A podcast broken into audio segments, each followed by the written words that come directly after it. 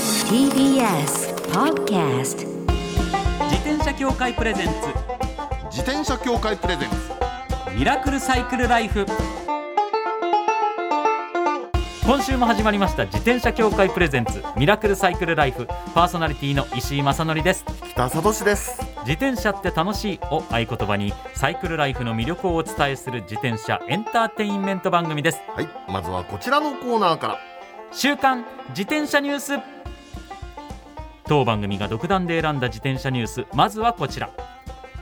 購入費の補助で自転車がバカ売れ購入費の補助はいはバカ売れって今なかなか使わない言葉ですよあねないですけどバカ売れするものが少ないですからねそうそうなんなですよね今の時代ねバカ売れしてるんですね、はいここははいこれ静岡県伊豆市のお話なはんいです、はい、えー伊豆市好きね、はい自転車話はい静岡県伊豆市自転車で売れ行きが好調であると朝日新聞が伝えています、はいえー伊豆市は去年2021年4月以降に市民が購入した新車を対象に2021年10月から3万円を上限とする補助金支給制度をスタートさせましたこれ何すごいすごいじゃないですかすごいんですよ、えー計上していた予算150万円をすぐに使い切ってしまい予備費で対応し2021年度ははい計128台の購入を補助したということですね、 150万いやすぐに使い切るでしょうねそうですこよれはねで好評だったことから22年度2022年度も制度を継続し8月8日現在で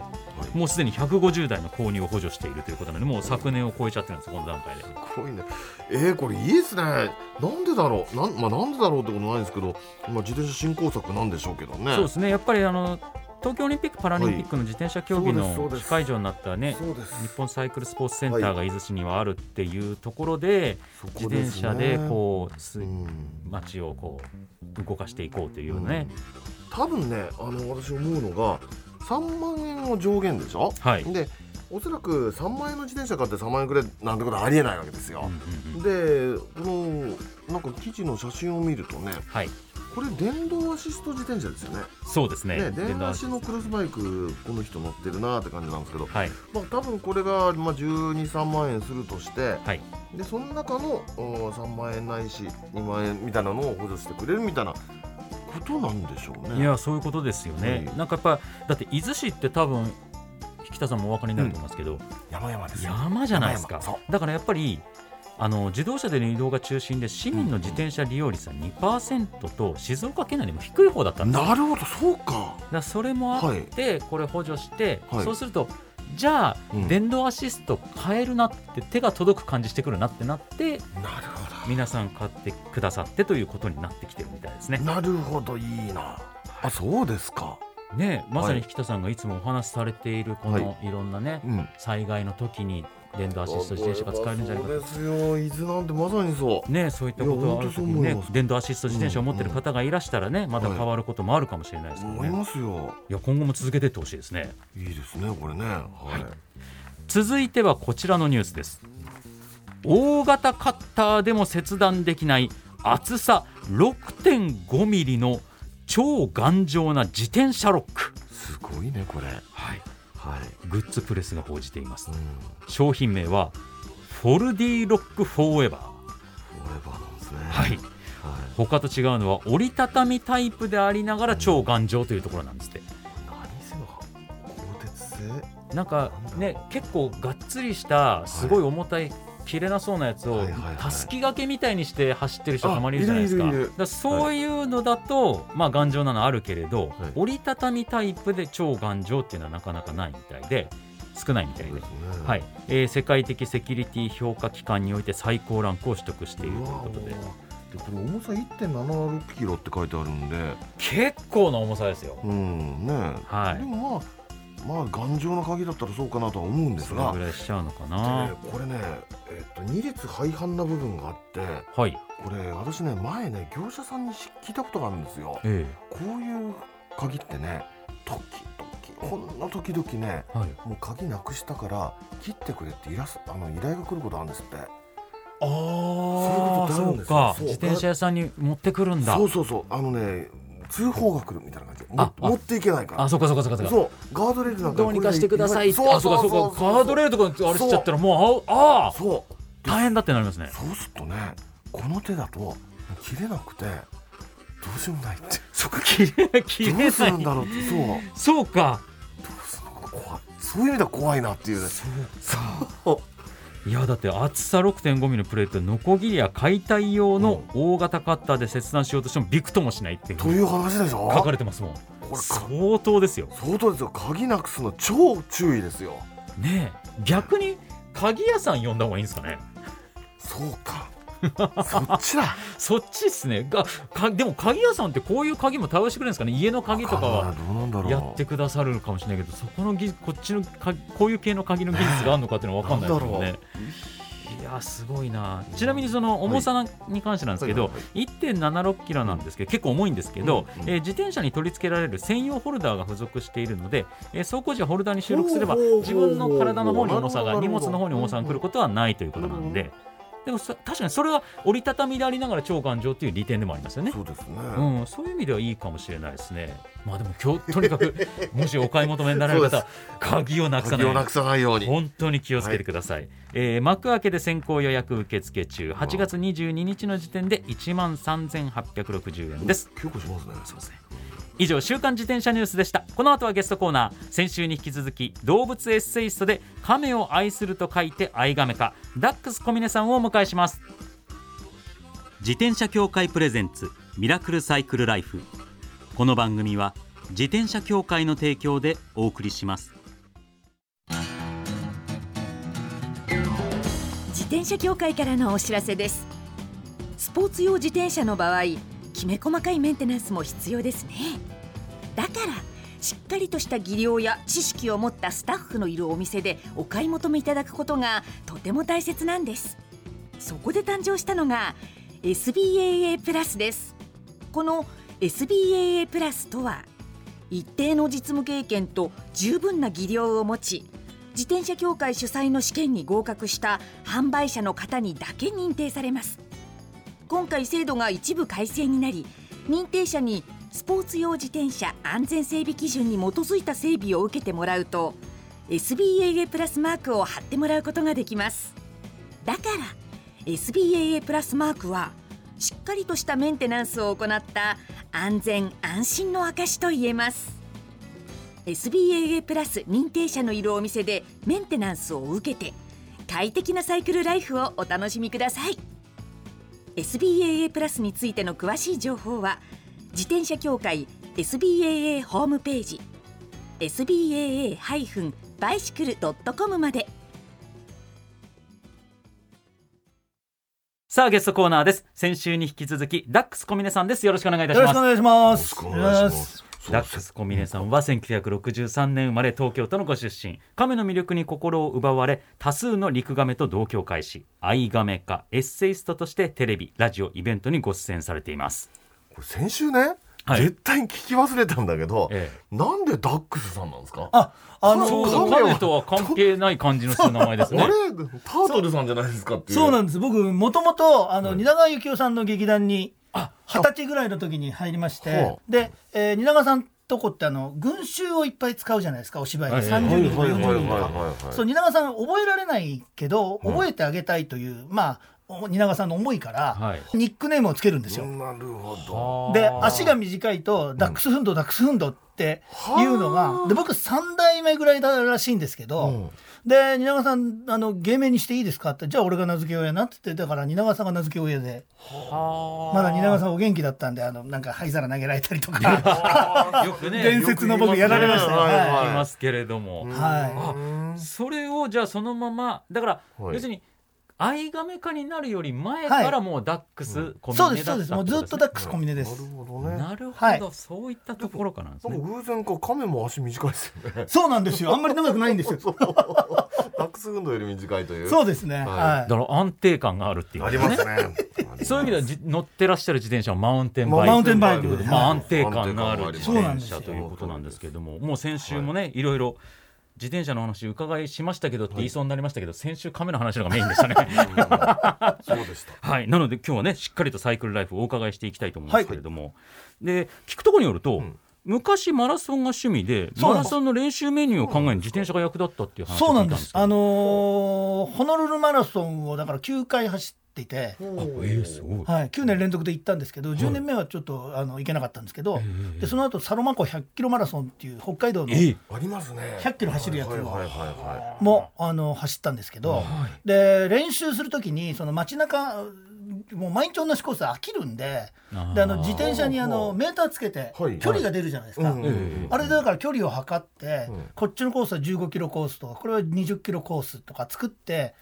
それ走ってました。なるほどい。なるほどね。自転車にメーターつけてコースを作るんだ、うんうんうんはいあそれめちゃめちゃいいですねでも面白いですそよ、うですえねこんなに近いんだって思ったより近かったりとか例えば駅からありますどこどこまではいはいあーすんげえ遠いと思ってたのになんだこんな近いのとかっていううんうんうんそのこそこがそ分こかったりとかコーしてス作るので大まかに、うんあっちの方に走って戻ってから大体20キロのコース作れるかなと思って走ってみたら十数キロしかなかそうったでとすかそうそういでうこすそとうがですはい多々起こるわけですね。そうなんですよなるほどね。面白いあでも確かにそうですよね。だって走ってると距離わかんないですもんね。分かんないんですよ自転車はわかりますよ確そうかなんに。ですメーはタいーつければわかりますもんだね。から面白かったですすごい面白くてもうはい何コースも作っちゃいましたねあーじゃあ自転車でコースを作った後実際走って。走ります走りますで飽きてきたらまたど別のとこま開たそ拓うましてたって自いう。転車でまた違う方行ってあこっち行ったらどれぐらいになるんだろうなとかあーそれモチベーション練習のモチベーション作りにはめちゃめちゃいいですうんね。最高でしたねこはれでいしかも自転車で走ることによってそれも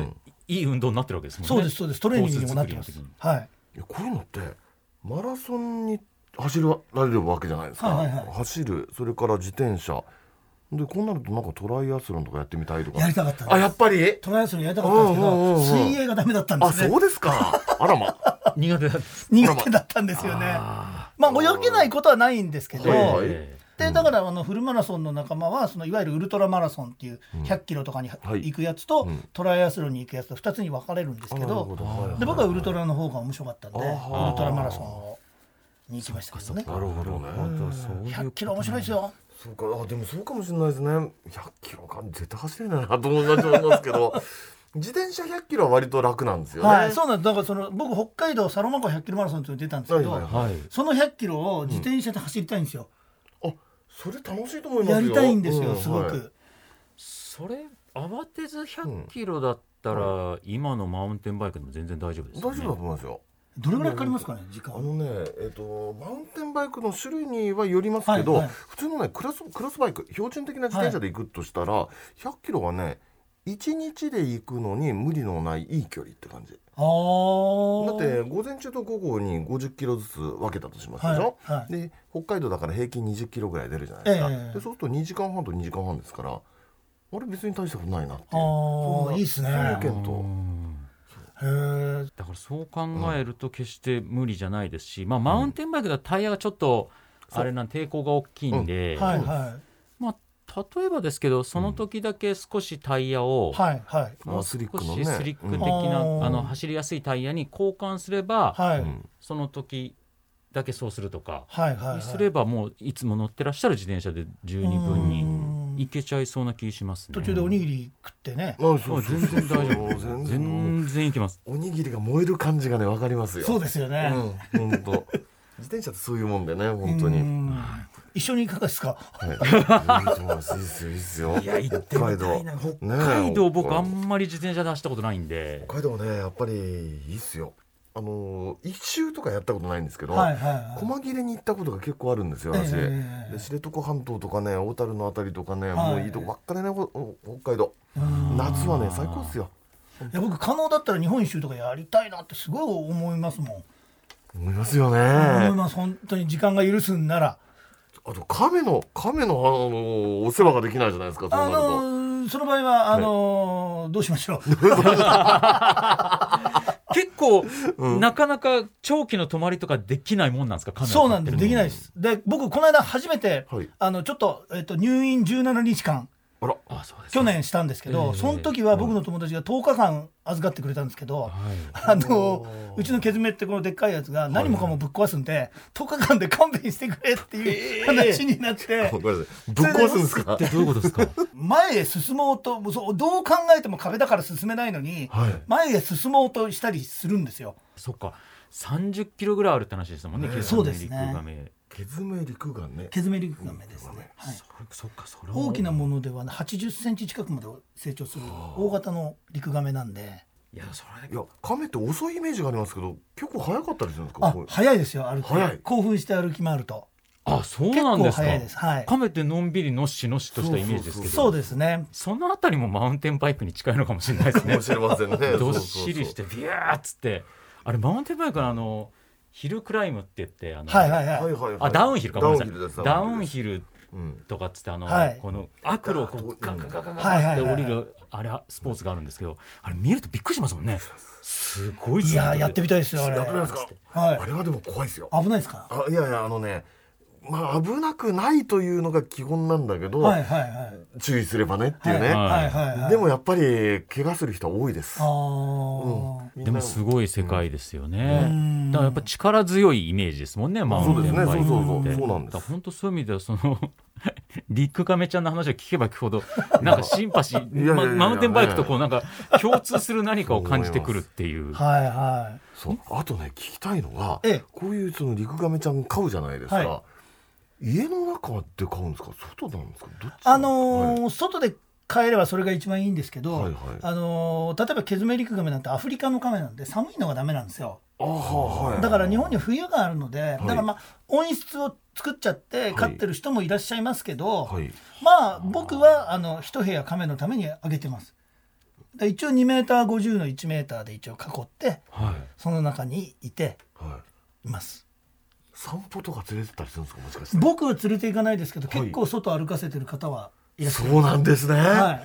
ぱ散歩あ見てみたいですけどねねえ結構聞いて驚いてるのはやっぱ思ったより飼うのっていきなりただ吹いて飼いたいっつって飼えるものじゃないんだなっていうの見えてくる、はいはいはいそう考えるとこの、うん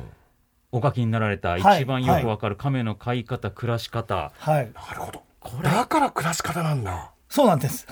亀の飼い方じゃなくて亀の飼い方暮暮ららしし方方なんですよ、はい。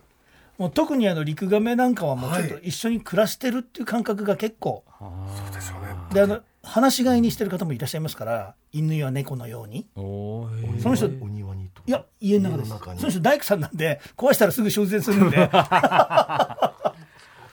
いやすごいですねだからそう考えるとはい僕らがもうがお伝えしてることも、うん自転車の買い方自転車の乗り方じゃなくて、ん自転車と一緒に生活する暮らし方をそれは確かにその通り提案していくっていうと、こういうタイトルいいですねいいですね亀の飼い方暮らしだ方ってね、自転車とかか外に置かないで、部屋の中にもう一部屋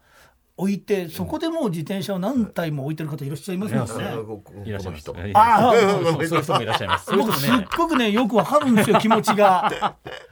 可愛くてたまらないのが。ちなみに僕がど本当にどうでもいい話なんですけど、僕がそういったスポーツ自転車というか、はいちょっとママチャリとかからちょっといい自転車になるの、い初めて買った自転車は、えっと、亀のデザインの自転車でした。亀亀ががタルタルがですもんはねい、亀があのモチーフになったへ亀のー。あの亀の甲羅みたいなのが模様としては入いはいっていはるいデザインの自転車が僕の1台目の自転車なええんえですよえええなのでなんとなくねシンパシーがあるん ですいやそれ乗ってもらいたいですよああ、いいですね、本当に。それこそご自身が乗ってるの今こう、はいフレームをはい塗装してもらう業者さんとか、ええ自分でカスタムされる方でもいらっしゃるんで、はいぜひ乗ってらっしゃるのを亀デザインにやりたいですね。甲柄みたいな感じのねいいですよ大ね柄とマウンテンバイクのあのタイヤは合いそうですよね、はいあ合うと思いますよ本当陸亀的なルックスになりそう、やりたいです、やりたいです。それダックスさんが乗ってたのも完璧ですよねなんか本当だそうそういや絶対いいと思います、はい、ということで改めて、えっ、と、はいダックスさんの方からそうです本のご紹介をお願いいたしますはい最、後にえー、一番よくわかる亀の飼い方、暮らし方という、えー、整備堂さんから出させていただいております。ぜひ、えー、よろしくお願いします。はい、よろしくお願いします。それでは最後に毎回番組で聞いております。普段安全に自転車に乗るために心がけていることを教えてください。はい、僕は必ずやるのは、あの空気のチェックだけは必ず素晴らしいはい、素晴らしい。たまに抜けてたりするんですよね、い何日か乗ってないと。このは通りですあるんですよ、い、はこれ油断すると本当に事故のもとになりますから、い、ねだから必ずチェックだけは。パンパンクの元にもなりますし、はい段差乗り越えるときにね空気が入ってないタイヤだとずりっといったりするんですよ、はいはいこういうのはやっぱねあぶ安全に直結するんで、はい、すっごくいいことだとありがとうございます思います、はい、やっぱり足元が大事ですね、うんはいそうですねということで2週にわたってありがとうございました、はまたぜひお越しくださいゲストはダックス小宮さんでしたありがとうございましたどうもありがとうございましあたり。がとうございました最後のコーナーはサイクル大辞典今回は SBAA プラス認定者の方に電話でご登場していただき実用的な自転車のお話を伺います今回は東京都江戸川区にありますサイクルピア桜井の桜井康介さんとお電話がつながっていますもしもーしもしもし、桜井康介であもしもし今回もよろしくお願いしますす。よろしくお願いいたします。早速リスナーの方からの疑問にお答えいただきます今回はこれまでと一味違はいはいうご質問をいただいております、はい。千葉県幸太の母さんさんからです小学校4年生の息子を持つ母親です夏休み将来の夢の話になりました息子は自転車が大好きうん将来自転車屋さんの仕事に就きたいと思っているようですへえそのためにははいどんなことに興味を持ったり勉強したりすればいいでしょうかというご質問なんですあらこれ桜井さんまさにねうんはいおはい店で働いてらっしゃる桜井さんそういかがですかこれえーっとですね、あそうですかはいまあ、えー自転車屋さん通りになりたいのであれば、うんまあ、あのー自転車店で働いてみるのが一番だと思います。あのーそうですね実際に働いて、技術とか知識を身につけてください。これはあれですか、あの大手のチェーン店みたいなところで働いてみるのがっていう感じですかどっちでもいいと思うんですよね、うん大手のチェーン店で働いてもいいと思いますし、はいはいあのー個人店ははいで働いてみるのもいいと思います。あのーそれこそ今言ってた勉強ってとこなんですけども、はあい自転車安全整備士とか自転車技師っていう資格免許を取る勉強っていうのをしていただくと、まあ、あその2つの資格を取ると、うんあの将来、自転車店とか、まあ、メーカーに勤めるにしても、はいはいはいあの役に立つと思います。ーこれうん何の勉強すればいいんですかこれ私もすごく興味があっては面いはい白いなと思ってるんですけど、まあ、どのような勉強っていうのは、まあはい本当に試験に向けた勉強としか言いようがないですから、ただそれやると、うん今年うちの従業員も受けたんですけど、はいああのまあ、技術にしても、知識にしても、役に立つなと,、えー、と、現場でやらないことも結構あるので、現場だけでは身につかない技術とかそう知法識律も関係とか、そこら辺も身につくので、うんうんうんはいはいなはるい、ほどねこれ何例えば本屋さんなんかに行ったら教科書みたいなもの売ってたりするもんなんですか、えー、と本屋とかでは売ってなくて、ないえですよねーとはいはいはいそのような団体のところあサイトに行くと、うん過去問とかは出ますかね、それで勉強はできるんですけあど、ー基本的には、はい例えば量販店、あの大手チェーン店であれば、あおそらくその会社の中に資格を取るカリキュラムっていうのが組まれてると思うんですよ。あなんだまあへえーーそこで勉強するか、うんえー個人店で、まあ、東京都だと、まあ、自転車組合に加盟店の個人店であれば、資格に向けた講習会を組合の方でうんやってます。なるで、ほどさらにあの今年度から私、その講習会の講師もやってますので、なるほどはいはい、でもこれちょっとまた話それちゃうかもしれないですけど、うんはい、桜井さんご自身はどうしてこの自転車っていうのをお仕事にしようと思われたんですかあーこれはですね、あのまあ、そもそも私の家があはの、自転車屋をやってたのあで、ーなるほどまあ、あの半ばで、そこの、まあ、長女の長男なので、あのなんだかまあ家業的に自転車をまあそのままやってる感じですかね。はあはあはあで先ほどアドバイスしたのと別になっちゃうんです、うん私の場合、その家が自転車屋だったんで、はいあの修行自体は全然関係ない業種でやらせてもらってましたけども、そうなんですかへーはいはい他ので全く違うお仕事しばらくやられて、戻ってきたっていううんそうですねう、んあのまあ、将来、その、コウタさんですかね、はいえっとはいしまあ、自転車屋で働くのが一番の話したんですけども、うまあ、学生時代、アルバイトとかするんであれば、自転車屋もやりつつ、他の業種もいくつかやった方が、その後のためになるかなと思います。はい、うんなるほどねやっぱお客様相手にこうそうですか販売するとかっていうのはまたんうんね他のお客様商売やってみたりとかそういうことでまた出てくるところあるかもしれないですねそうですね知らそなういですねあの、一つの業界だとどうしても視野が狭くなってしまうので、はいはいうんうんうんうんうんいろんな社会勉強ってことですね。ええそうですね。ちなみに桜井さんところはお子様いらっしゃるんですか、います、ええええ今、中学生の子、あそう思い出しました、あのーうちの子もうんはい3年前に、うんあの小学校のイベントで2分の1成人式っていうのを一人あずつりやまるんすあでりすまよす。今流行りですよねそれはい、でその時にあのー僕の将来の夢は自転車屋さんですって言ってました。任せるじゃないですえーか任めっちゃいい話じゃないですか。忘れもしないです、あの確か、えっとはいなんで自転車屋さんになりたいというと、はいあの、うちのお父さんがやってるからです、ちっちゃい時からお父さんがやってる自転車を見てて、かっこいいと思いました、将来はお父さんみたいにかっこいい自転車屋さんになりたいですって言ってましたね。なーにそれ最高じゃないですかもうびっくりしましたよ本当内容知らない状態でいいで すから、へーこれは嬉しい。お父さんとしてはめちゃくちゃそ嬉うしいでですすねよ、ねえ。ーびっくりしました。えいや素晴らしいお話ありがとうございーます。えーありがとうございます。ねでもうかラジオネームコータのお母さんそさうんかもぜひぜひねコータさんのために何かね、うんできることあったら、はい桜井さんのお店にうん江戸川区サイクルビア桜井さんに行ってみるっていうのもいいかもしれないですね。あ千葉、全千然、葉えー県お待ちしておりだまかす。ら近いですよ、はいはい太田のお母さんは東京江戸川区ですから、コータさんと一緒にお店に訪れてみてください。はい。桜井さんいつもありがとうございます。え、ありがとうございました。以上サイクル大辞典でした。自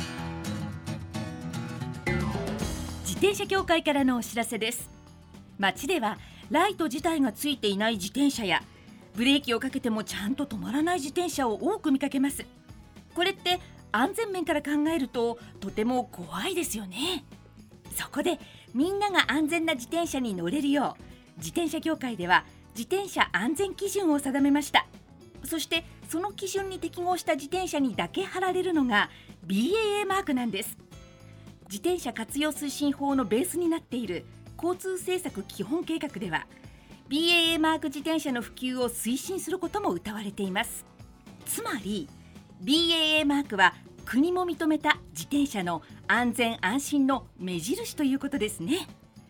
自転車をお買い求めの際は BAA マークが貼ってあるかぜひチェックしてみてください BAA マーク自転車で交通ルールを守って安全安心なサイクルライフを BAA マークについての詳しい情報は自転車協会 BAA のウェブサイトまでミラクルサイクルライフそろそろお別れのお時間です。勉強になりましたいいやいやいけ 結局2週目も亀の話結構聞いちゃったっていう。や知らない世界だからやっぱね興味深いです興よ味ね。深いんですそうなんですでも改めてこの一番よくわかる亀の飼い方暮らし方、はいその熱量の凄さっていうのは、ああの自転車マニアの僕らからするとその相通ずるものがあるというりまかすありますそう思いますすごい熱量を感じましたよね、でも確かに本編でも話しましたけど暮らし方っていう、うんそうそうそうやっぱり自転車と一緒に生活をするっていうことですからね、まさにミラクルサイクルライフですから。ライフです共通する面があるんで自転車をね今リストの方で購入をご検討されている方ははい自転車と一緒に生活していくんだって気持ちでイメージするそとうですねえー購入イメージがもっと湧くようになるかもしれないですね自転車と暮らし方みたいなねあーそういう形で一冊北さん本書いたんですあ、か書きたい。なんかね、一冊ぐらい書きたいな。ぜひはい。お願いいたしますはい番組ではマイ自転車ニュースサイクリストあるある自転車脳内 BGM 募集中です忘れられない愛車の思い出も大歓迎採用の方には番組オリジナルステッカーを差し上げますメールアドレスはすべて小文字でサイクル -r-tbs.co.jp